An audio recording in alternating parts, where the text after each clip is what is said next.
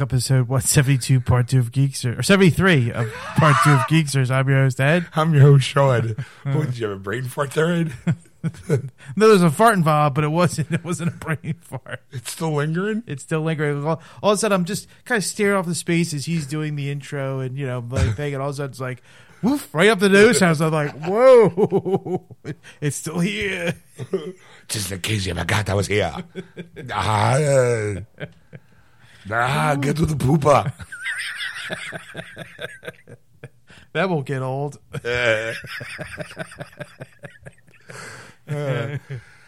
Folks, welcome back. Um, here in part two, Ed and I, we try to take it down a notch.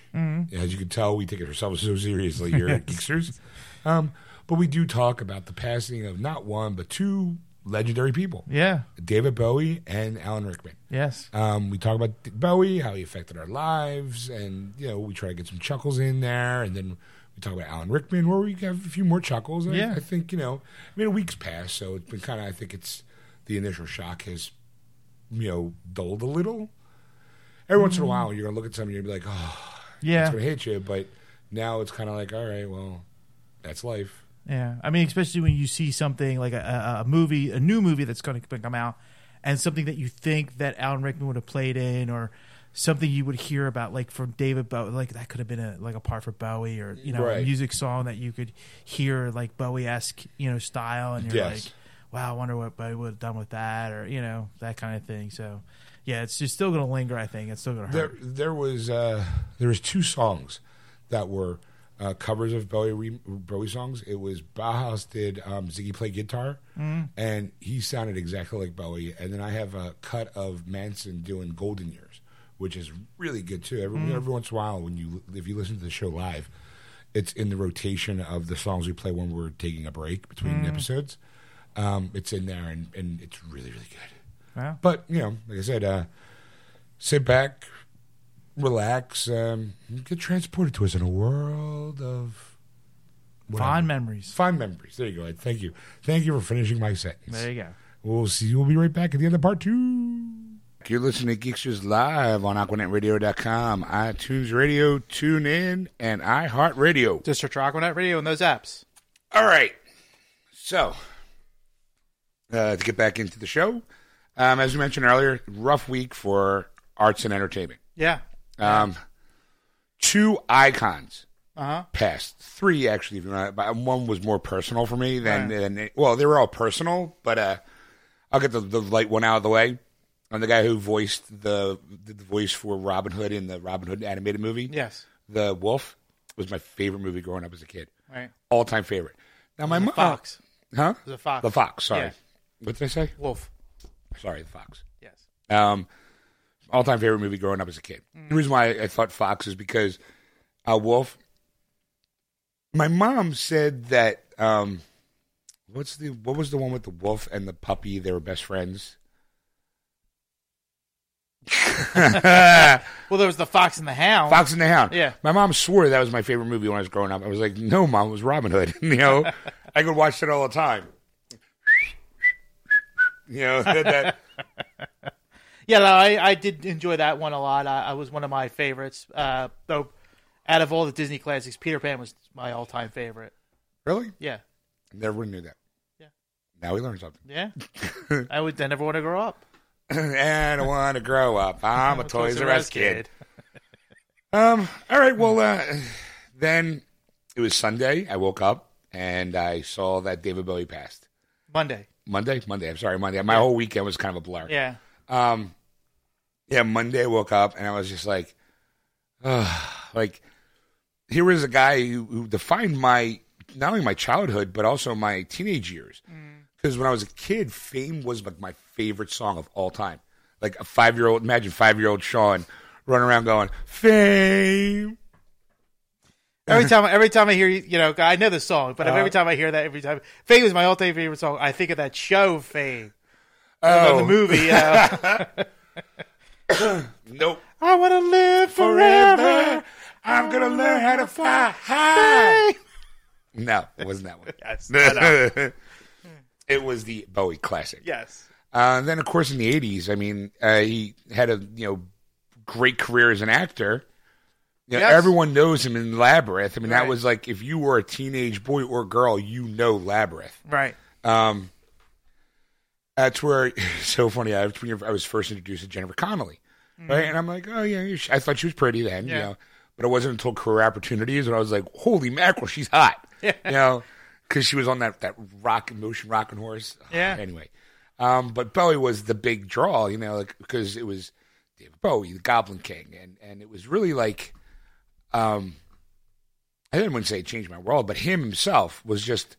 I was a fan of all all you know modern modern love, you know China Girl, Yeah. all, like the whole album. Um, was just guy I never got to see him in concert though. It's the only one regret that I never during the eighties I was going to rock concerts, never got a chance to see him. You know, I did buy you know when he came out with the Glass Spider tour. It was on uh, VHS.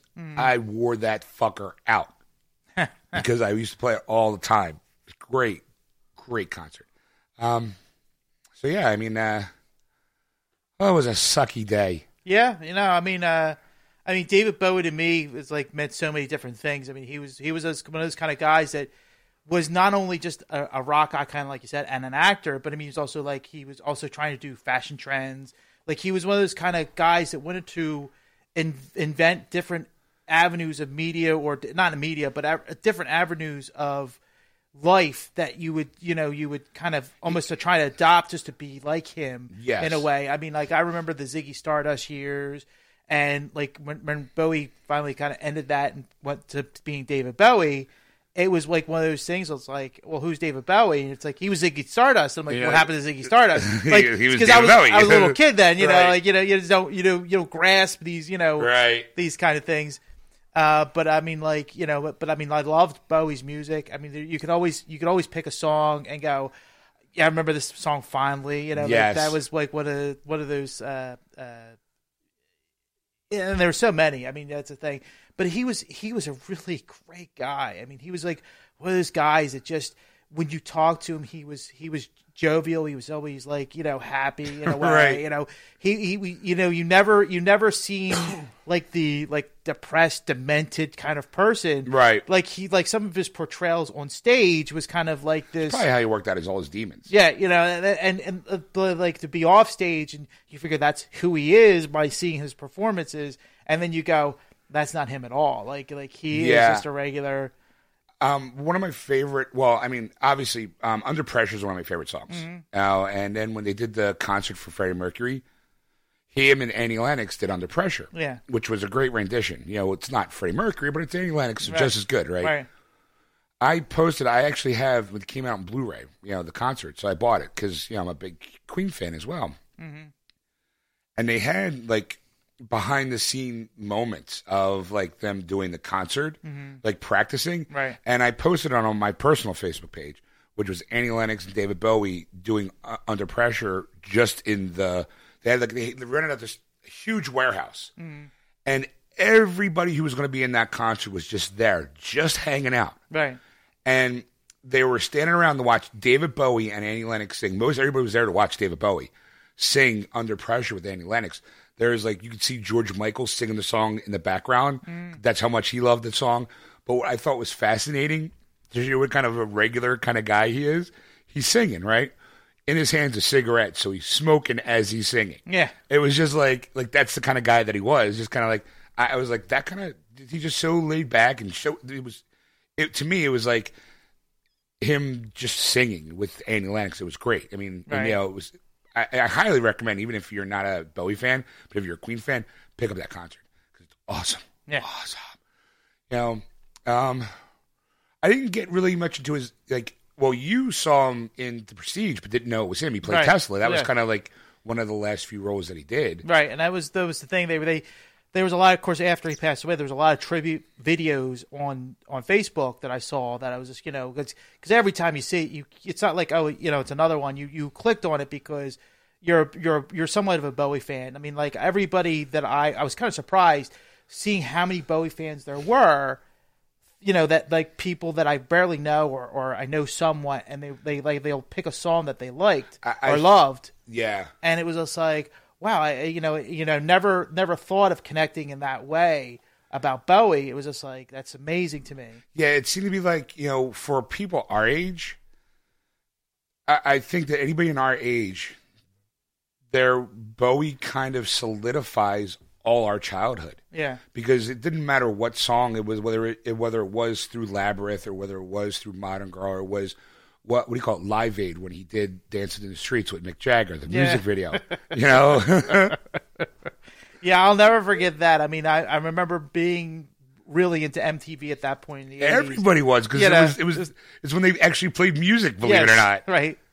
Yes, kids. Before there was reality television, there was music videos on MTV. It used to be called music television. Yes, and uh, I just you you would see that video every all the time. Every like 30 minutes like Yeah. play that video or every hour on the hour i just remember going to parties and like the adults would like do whatever like you know talk or whatever Right. and they let the kids watch tv and me- being one of the oldest would turn on mtv because Right. you know it's like that's what i want to do You're Like, cool. You're hip. You're yeah, the now. All right, I want to. I want to see what's what videos are playing. You Yeah. know, and, and there might have, I might have seen every video like a thousand times. But Right. a thousand and one it is. You know, you click it on again, and it was just it was always amazing to watch. I mean, you know, especially Bowie. I mean, when you when you watch his videos, even you would you stopped and just watched them. Yeah. It wasn't like you you would mesmerize. You know, it wouldn't be background music because I remember a lot of times like MTV being on and I'd be doing something else, you know, Right. kind of thing, and just listening to the music as they played it.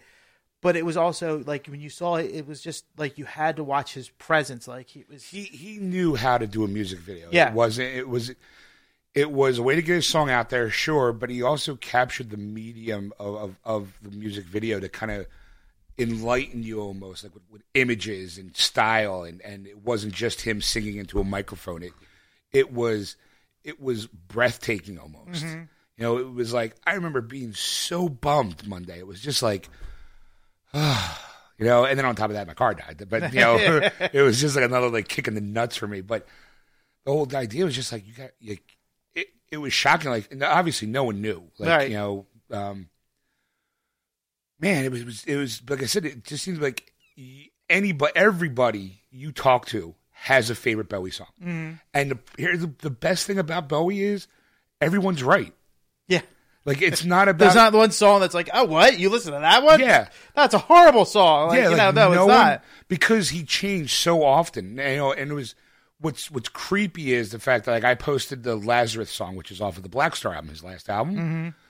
and how kind of haunting it is. Like I, I actually want to pick him the album up because I kind of feel like you know, like this is not really for him; it's for us, Mm-hmm. and you know, it's it's different. It's not Bowie of the '80s. Mm-hmm. It's Bowie of now, and as kind of like his final farewell. Um, and I found out too that he actually did, was doing a play, you know, with Michael C. Hall, which is supposed to be like the final chapter of Ziggy Stardust. Yes. So it was kind of like a, a, a bookend. He's like kind of wrapping everything up. Mm-hmm. You know, so you okay there, Ed? Yeah, I'm just looking at some of the songs that I. Oh, 'cause I'm like, I'm thinking like, like what song, like, because I mean, there's so many, but like I said, I, I've gotten the three songs, and I'm like, you know, these are the to me the like the three songs that I every time I hear it just resonated like changes, Uh huh. uh, Let's Dance, and uh, Young Americans were like the three songs that like you would hear those songs like every time the radio like you go through as you're driving along, you're you're uh, picking radio stations Right. trying to find a good song to listen to as you're driving. And every time one of those songs would come on, I mean, just would stop, and it didn't matter if it was Yeah. the beginning, middle, or almost the end of the song. I would stop and listen to it. My mine obviously fame because I talked about it as a kid. Like that's always going to have big, the special one in my heart. I loved Heroes, Golden Years, Yeah, Golden Years was another great song. Absolute Beginners was a great song. Yeah, Not a lot of people like know like, don't they don't really pick it out of their favorite because mostly go China Girl or Let's Dance or you know like I love Space Oddity or um, you know it's all the like the iconic but Absolute Beginners was such a great song. Or another one of my favorite ones is I'm Afraid of Americans when he did it with Trent Reznor from Nine Inch Nails. Yeah. It's a great song, haunting tune. It's awesome. Yeah, I mean, I just don't know. It's like it's it's weird, kind of. It's it's sad when our heroes start to go. Yeah.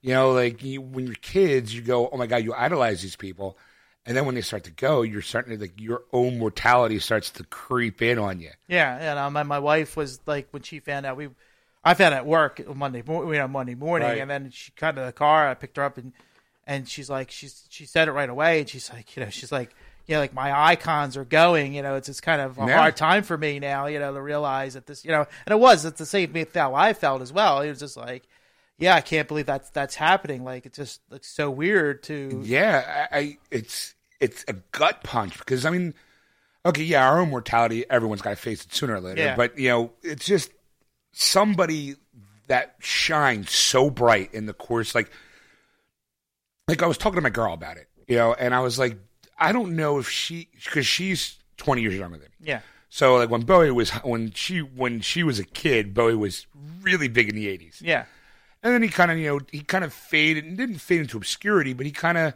stopped doing albums after album. It Right. was, you know, he became more of a, hey, look, David Bowie's got, and it's always been kind of like, um, Black Star is not really my type of music, but I feel like I'm, I, um, there is a connection there, maybe because it is because there's some haunting lyrics that kind of go.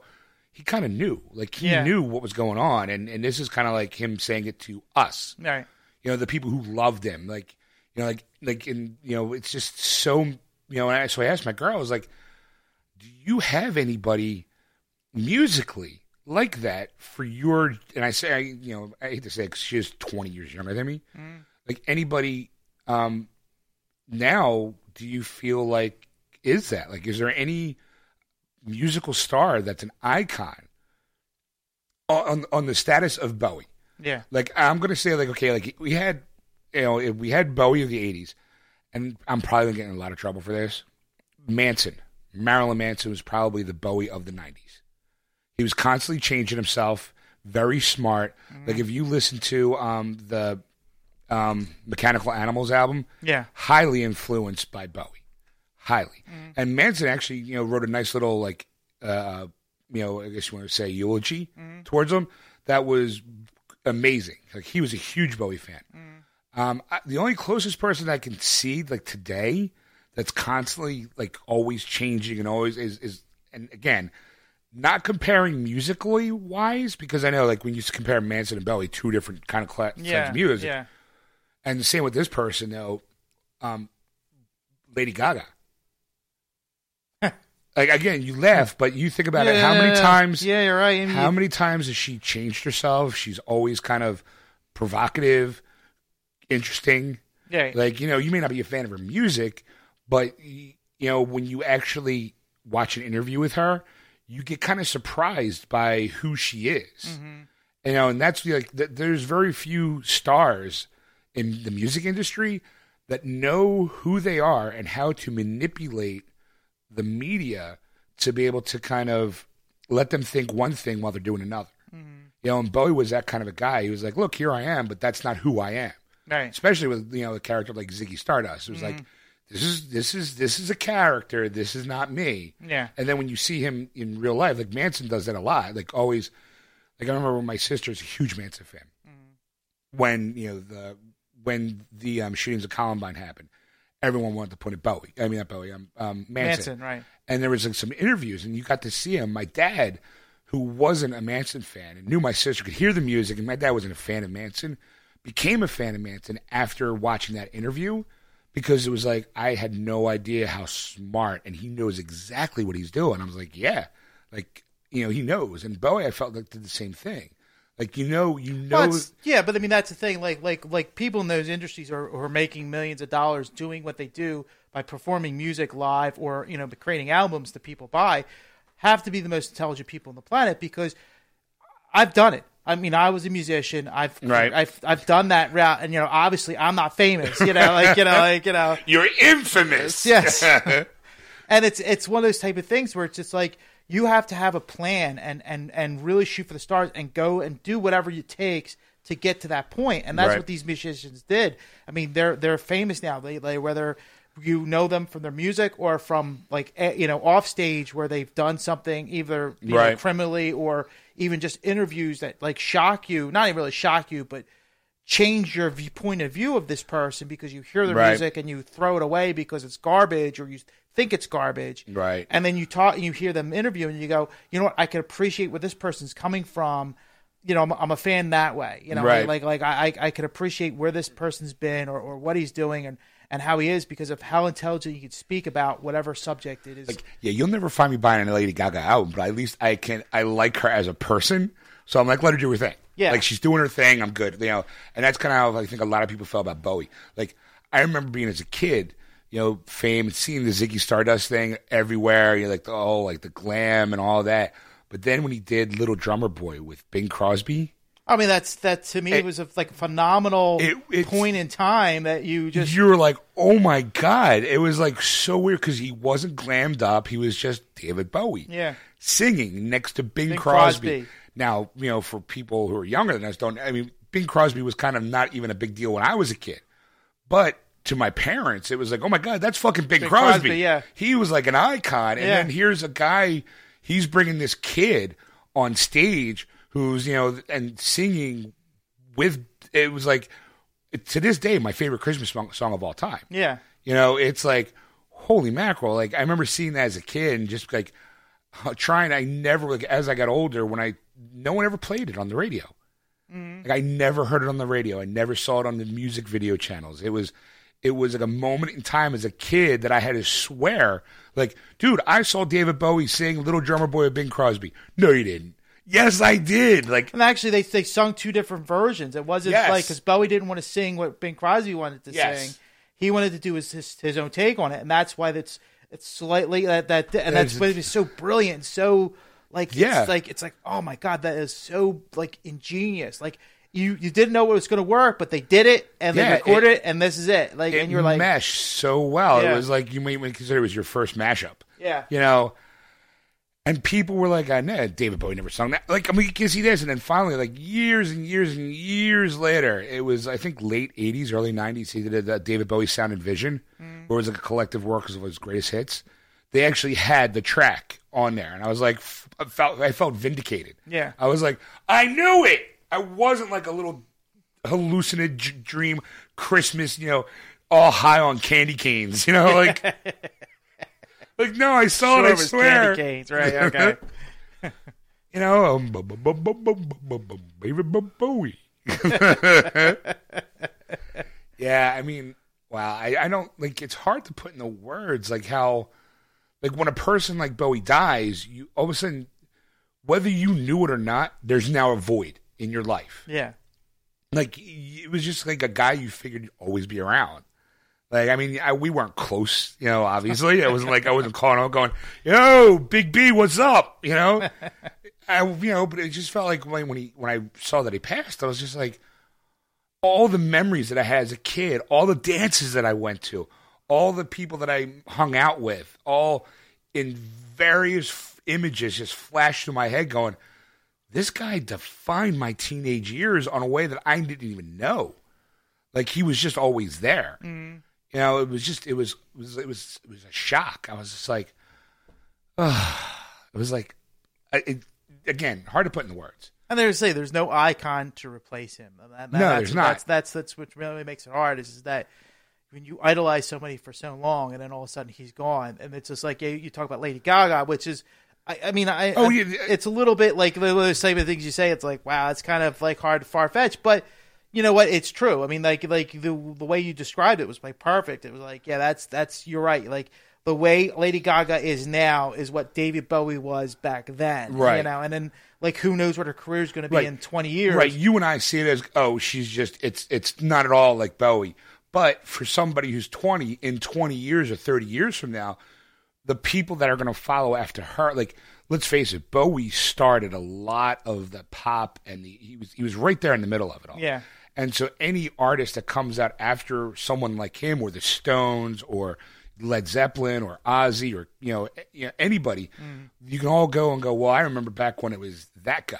Yeah. Like, you know, like you owe your this guy reminds me of this guy. Like Mm-hmm. you can have him, but you'll he'll never replace him. Yeah. You know, like Lady Gaga's kind of like Bowie, but she'll never be Bowie Yeah. because everyone she's like, uh, you know, like you can see the influences, but that's because we were around for it. Yeah. You know, so you just kind of go, yeah, kind of like Bowie, but never be Bowie. You Yeah. walk on. But there's somebody right now who's picking up a guitar or who's picking up a bass or picking up a piano going, I idolize Lady Gaga. You know, picking up a piano, you know. That's kind of heavy. Yeah, well, no, what's what do you call it? One of those keyboard, you know, the keyboard guitars in the eighties. Of the 80s. Yeah. Doot, doot, doot, doot, doot, doot. yeah, I mean, he he kind of made it okay to like take risks. Like it was Yeah, I wasn't- mean that that was the thing because I remember like one year I, I think it was in the '90s he was wearing dresses. You know, it was basically Yeah. a fashion statement. You know, Yeah. it was like kind of like okay, you know, like you know, that's like, but like when when he did it, it was like, you know what, yeah, yeah, it's, it's, it's Bowie. it's Like, Bowie. uh, You know, you're not gonna you know criticize or you know or, or you know I'm sure there was some kind of negative backlash at the time. Oh, sure. about it, but you you kind of look at it and go. If that's what he wants to do, that's Yeah. what wants to do, you know. And I'm sure other people were influenced by it and did it, Yeah. you know, and that's fine. I mean, well, you know? what do you call it? There was um, Stone Temple Pilots. They did they danced on stage in dresses too. Did they? Yeah, recover for I think it was uh, for uh, Plush. I think the song. Okay. Like, but they were in you know cocktail dresses. I think that's say, which reminds me of Bowie. It was Yeah. like, all right, there you go. Like, there's that that loop. Yeah, it's just I don't know, man. Like right now, there's probably a great concert going on up in heaven. Yeah. Like a massive. all right, well, uh, that's you know. Then again, double gut punch. Yes. Alan Rickman going. Yes.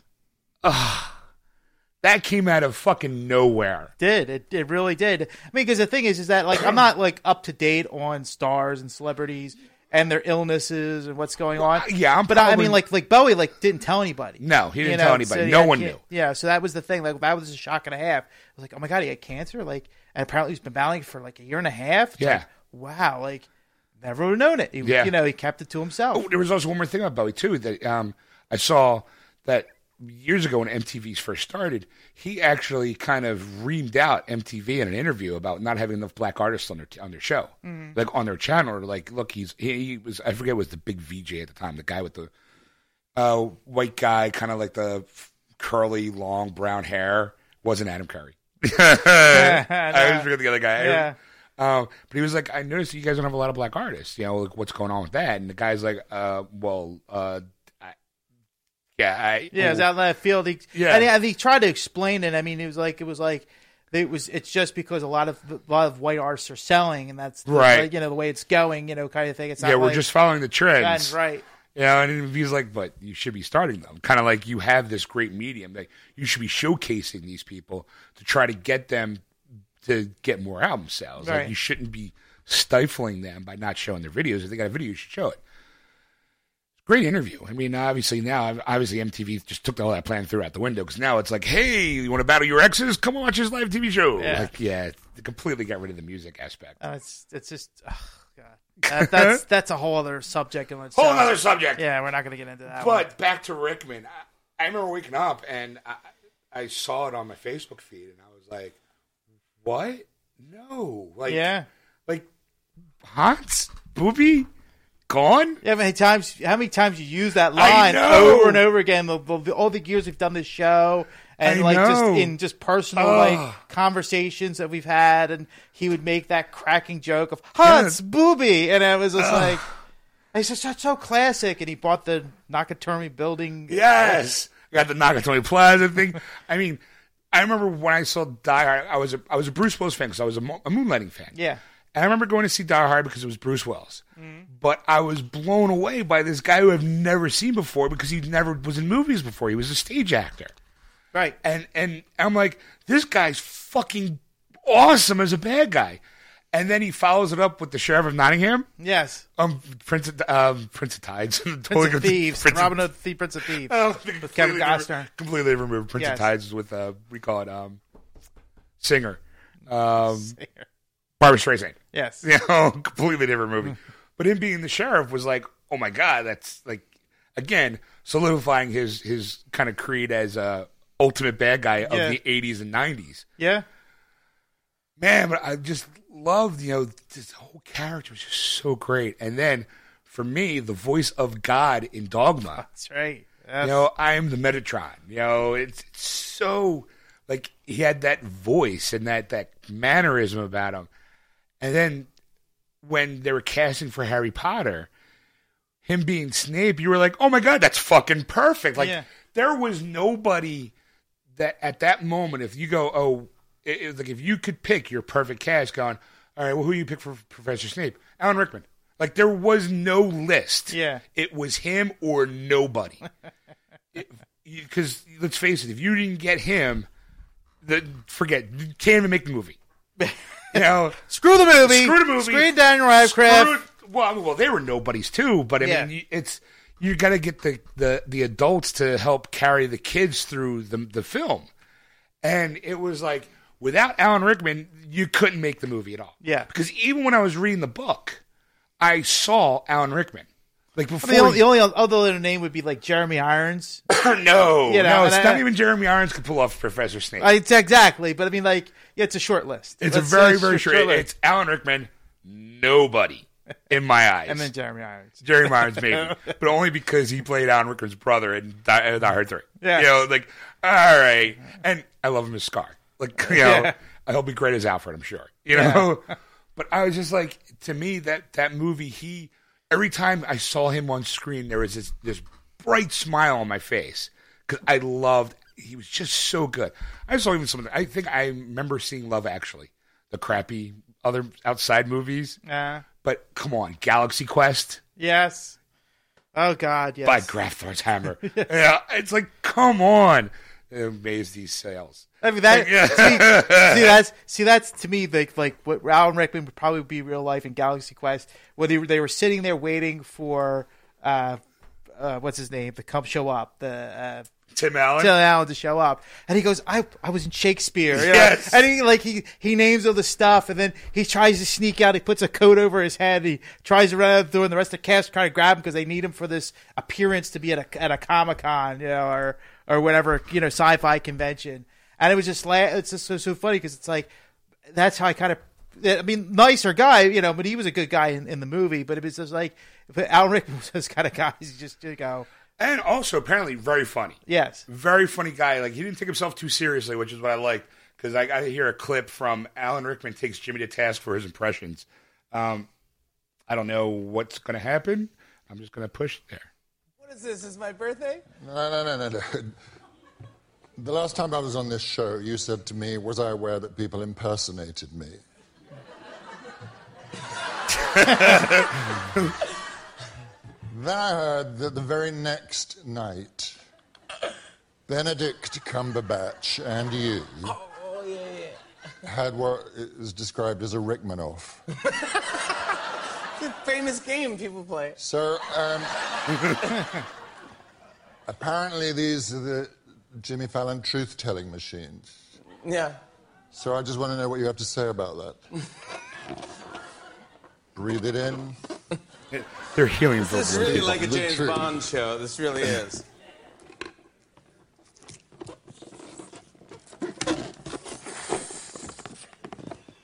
I'm very sorry you were offended.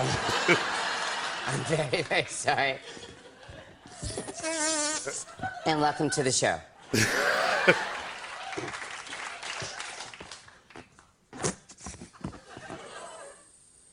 Apology accepted. Yeah. when I try. Can I ask you a question? Yeah. You did eight movies with a character. What was the name of that character again that you did the movies and all the, the based on the books?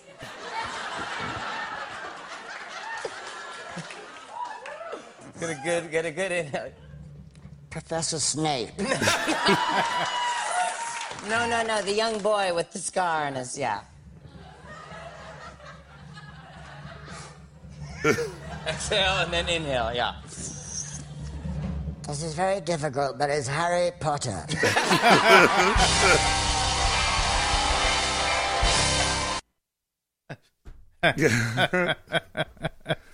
like he was a very very funny just guy like uh There's a let's see.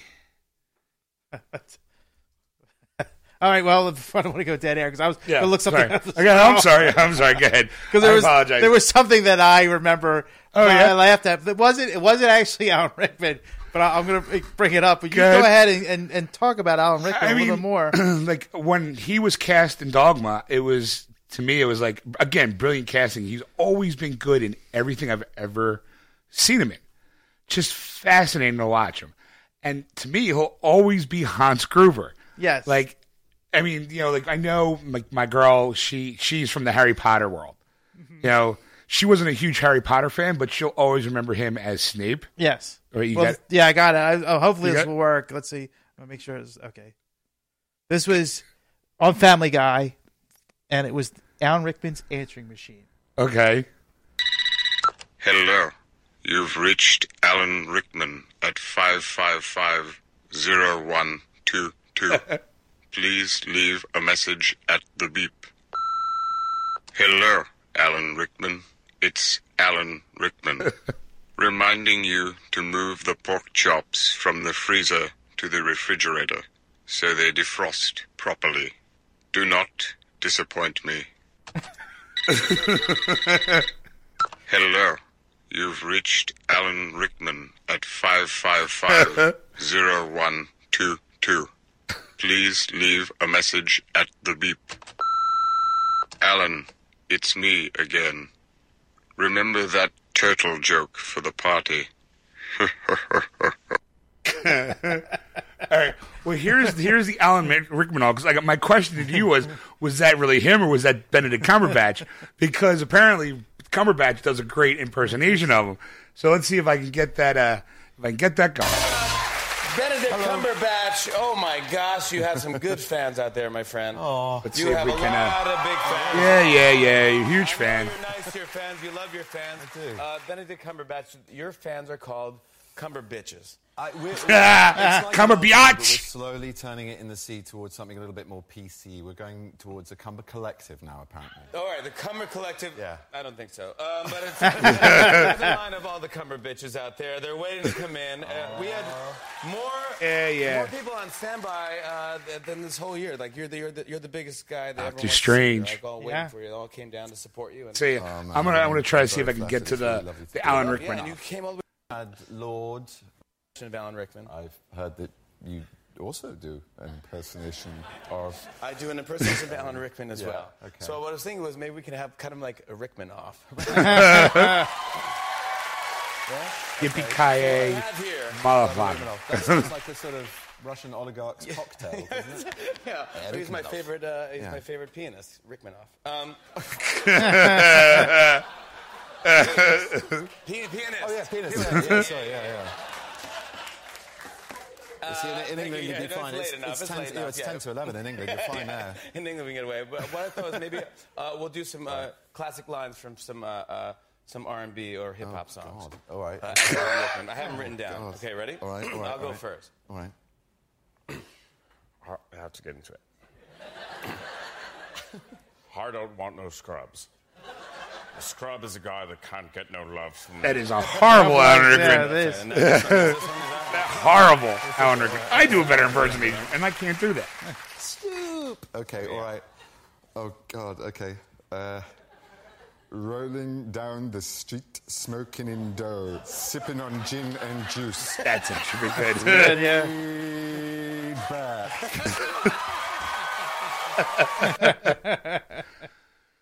So, uh, yeah, I. Uh, hold on, there's one more. I- what about you, Ed?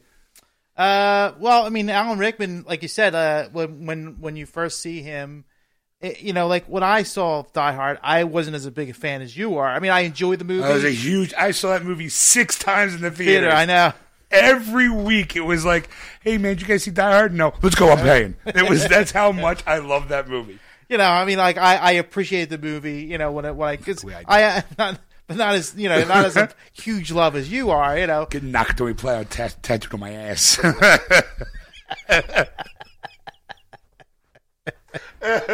it's the nerd tramp stamp. so when, when I when I fart it a. We feel like it explodes off the roof. Welcome to the party, pal.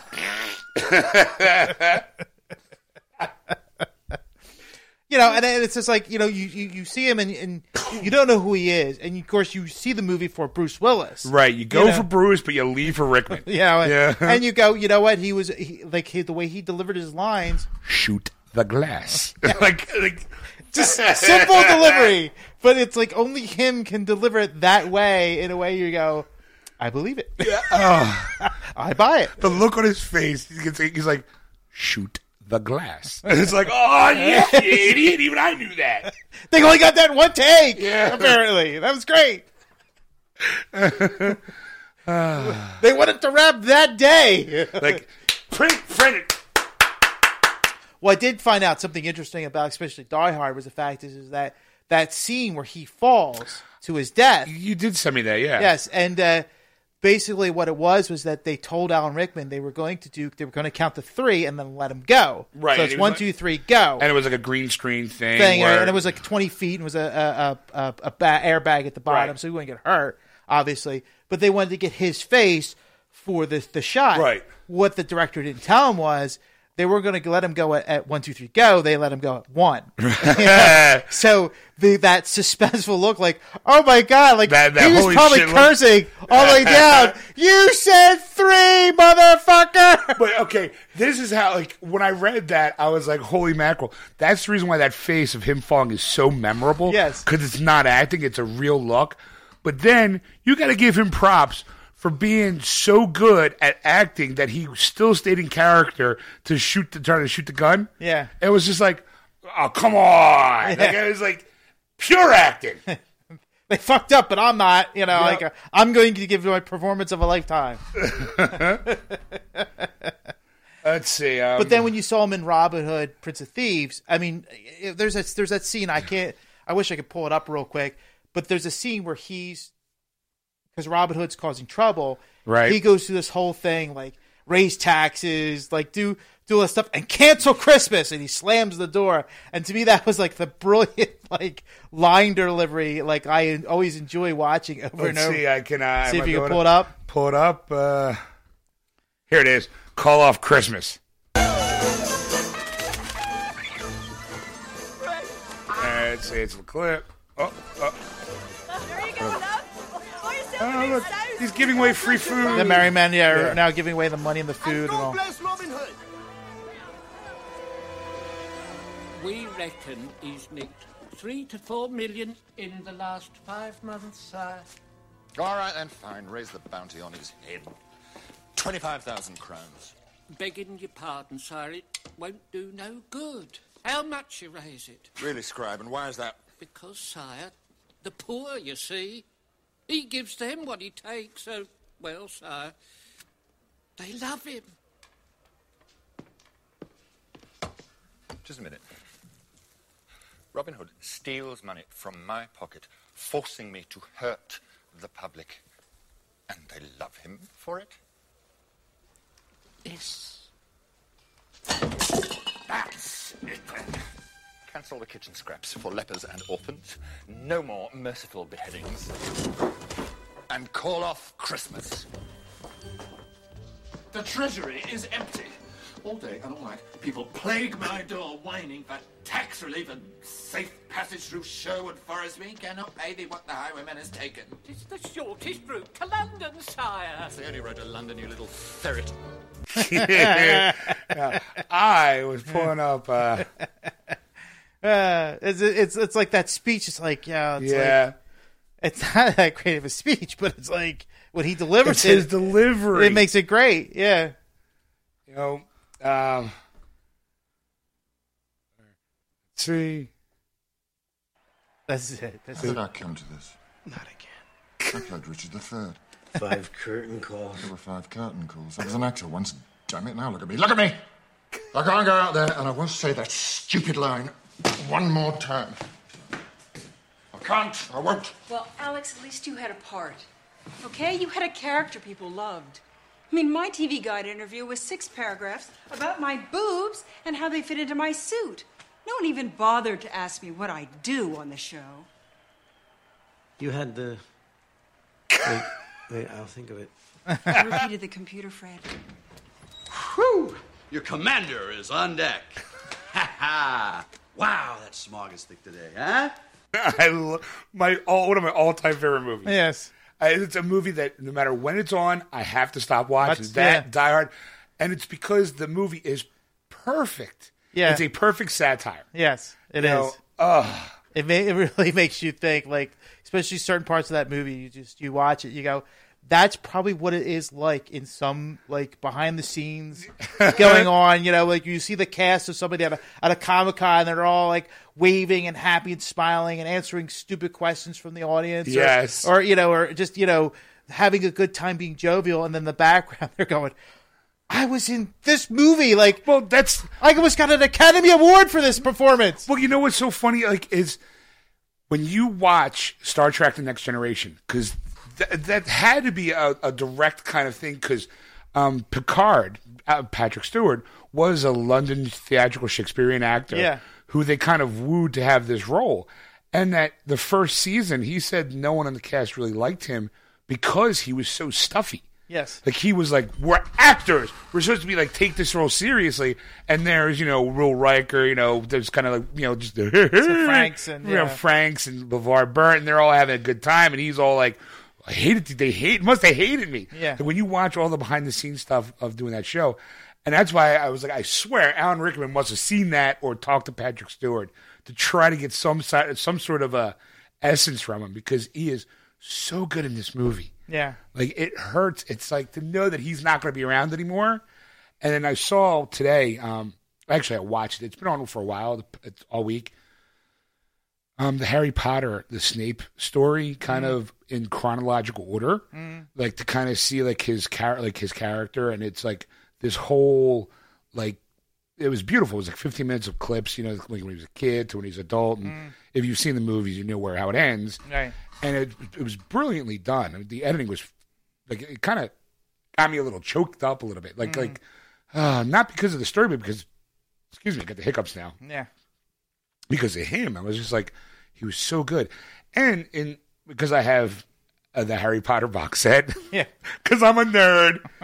He said he was he, On this show? Yeah. Get out. No. he was in an interview where he said he, he initially turned it down. He initially turned down Snape. Yeah. And it wasn't until, you know, um, J.K. Rowling kind of talked to him and, and told him, she told him what this, he told him how it was going to end. Like he was the only one that knew who, what Snape's motivation was and everything.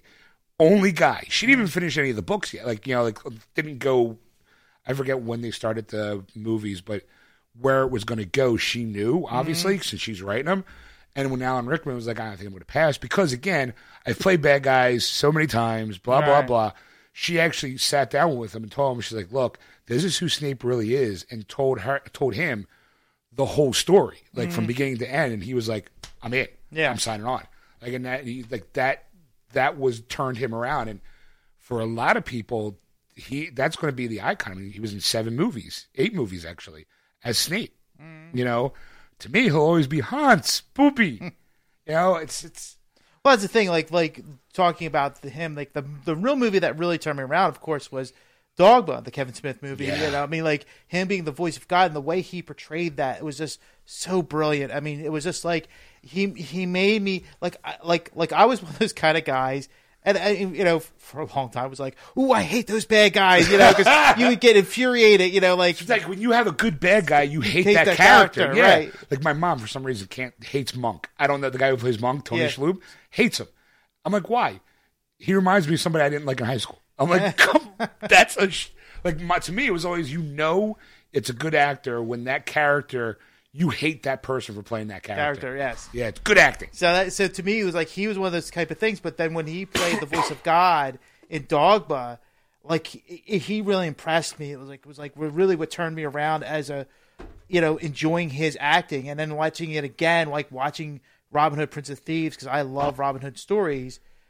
Watching those movies, it was just like it was he. It's like it just you see now that like that actor playing the character, Yes. and you go. He's so brilliant, you know. Like you know, like like when you see Hans Booby and you know Hans Booby. whole Die Hard, you know, you're like, I really appreciate him more as an actor now. You know, now that I've seen more and more of him, and I want to The- see more of him. The only guy to me that kind of matches that wow factor is uh, Christoph Waltz, who played in, in Glorious Bastards. Oh was- God, yes. Like I remember seeing that movie, walking out, and I went, "That guy's going to win an Oscar." And my dad's like, "You think?" I'm like, "Trust me, he is so good that there's no way he's going to be ignored by Hollywood." And that's where I felt like Alan Rickman, like walking out of Die Hard, just going, "That guy was fucking awesome. He was the perfect bad guy. This guy's never going to have to worry about a job ever." Yeah. Like if you ever need a bad guy, hire Rickman because he he could have just had a great career as a bad guy, but no, he did other things. Like I actually brought up when you first meet Metatron, and we'll let the clip play, and then we'll go to break and come back and we'll do news. Okay. we'll kind of wrap it up with the you know the hour of morning here at uh, Geeksters with uh, with this clip, and then we'll go to break, and then we'll come back and we'll do the news. All Sounds right. All right. So hang on, folks. We'll be right back right after this clip. You have to use the whole can. Who the fuck are you? and What the fuck are you doing in my room? I'm the one that soaks, and she's the one that's surly. and That's rich. Stop. Get the fuck out of here! Now! Or you do what exactly? Hit me with that fish. Now, just sit down on the bed and shut up. Jesus wept. Look at my suit. Look, just take whatever you want, but don't kill or rape me. Oh, give over, will you? I couldn't rape you if I wanted to. Angels are ill-equipped. See? I'm as anatomically impaired as a Ken doll. Now make yourself useful and give me that towel, will you? Honestly, you bottom feeders and your arrogance, you think everybody's just trying to get in your knickers. What are you? I'm pissed off, is what I am. Do you go around drenching everybody that comes into your room with flame retardant chemicals? No wonder you're single. Now, stand back.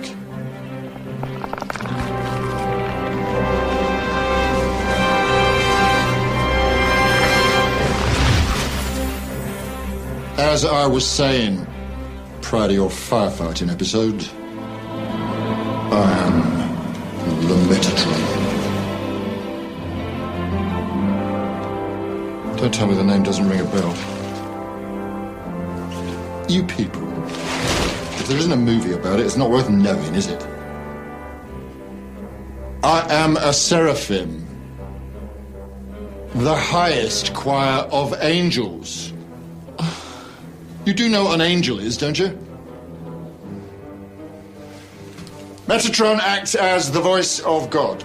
Any documented occasion when some Yahoo claims that God has spoken to them, they're speaking to me. Or they're talking to themselves. Why doesn't God speak for himself? Glad you decided to join the conversation. To answer that, human beings have neither the oral nor the psychological capacity to withstand the awesome power of God's true voice. Were you to hear it, your mind would cave in and your heart would explode within your chest. We went through five Adams before we figured that one out. How do I know you're an angel?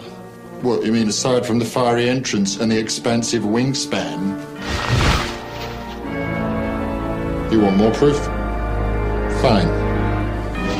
How about a tequila? And we're back, ladies and gentlemen. Welcome to the show. So, uh, welcome to the end of the show. well, yeah, welcome back. We're End of part two of the show. End of part two. Ooh. Anything like that, he always asks me that question. I'm Sorry. either like in the middle of something, or it's like I'm like crap. you can say no. I mean, you're not. You're not. I'm not putting you on the spot. You can go, yeah, I got nothing. Yeah. I, I do it all the time. Yeah, there's nothing more to add. I mean, you know, was- we've I think we've gone through everything in in the show itself, and uh, Yeah. like I said, they'll be sorely missed. I'm, I'm I think for both of us, and uh, you know, uh, I'm probably gonna go home and watch Galaxy Quest. Yeah. or Die Hard. Because looking at those clips or Dogma really made me think like, God, I really love those movies. I should watch them again. Yeah. Like, you know. they're classics. You know, Yeah. and if you haven't seen them, go see those movies because they're really, truly uh, an inspiration for that actor to, to for. If you haven't seen Die Hard, we can't be friends. Just put it out there. That right around the back.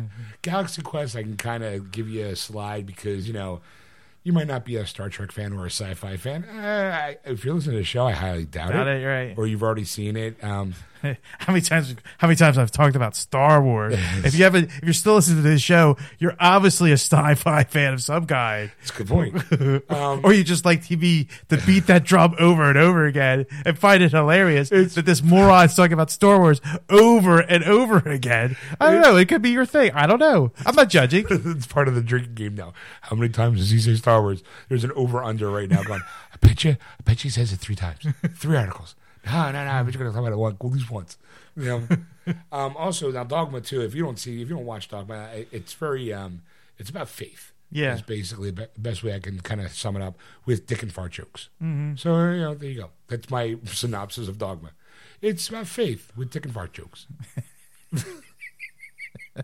Okay, if you want to put it that way, Yeah, yeah, yeah. sure. I mean, that's not not inaccurate. You know, Yeah. it's you know. So uh, yeah, I mean, if you want to tune into the show to hear it live, you can on Sunday nights from six to nine thirty p.m. Eastern Standard Time on AquanetRadio.com, iTunes Radio, TuneIn, and iHeartRadio. It's just your Aquanet Radio on there's apps. And while we're at it, since we've gotten so close over the past couple episodes, uh, 173 of them to be exact. More than that, but yes, Yes, but you know, if they're listening just to show parts, I mean, um, they haven't downloaded. If you haven't already listened to the, you know, spoilerific Hobbit or the spoilerific Star Wars or the spoilerific Man of Steel or any of the other spoilerific episodes we've done, Yes. outside of the show itself, Mm. you know, it's 173 times. Like- technically, uh, technically, actually, 174 because there is still episode zero. That's true. Uh, That's a good point. And technically, a lot of those, it's actually it's episode 174, but it's part one, part two, part three. Yes. So you're really kind of getting like three episodes in every one episode. You know what I have to say about that? Nerd. but anyway, um, like I was about to ask, was that if you go to Facebook and you type in Geeksters Radio, you'll get to our Facebook page. While you're there, give us a little like. We'd appreciate it. Also, follow us on Twitter at Geeksters or Instagram at, at Geeksters Radio. And if you want to contact Ed on anything you may have seen or heard or want a request of anything, just let him know by contacting him at ed at wordswithgeeks.com. Or if you want to contact Sean, tell him you want to hear more Star Trek than Star Wars, you can contact uh, Sean at wordswithgeeks.com. And we'll see you in part three. Wonderful. Bravo! I loved that. Oh, it was great. Well, it was pretty good. Well, it wasn't bad. Well, there were parts of it that weren't very good. It though. could have been a lot better. I didn't really like it. It was pretty terrible. It was bad. It was awful. It was terrible. Get him away! Hey, boo! Boo!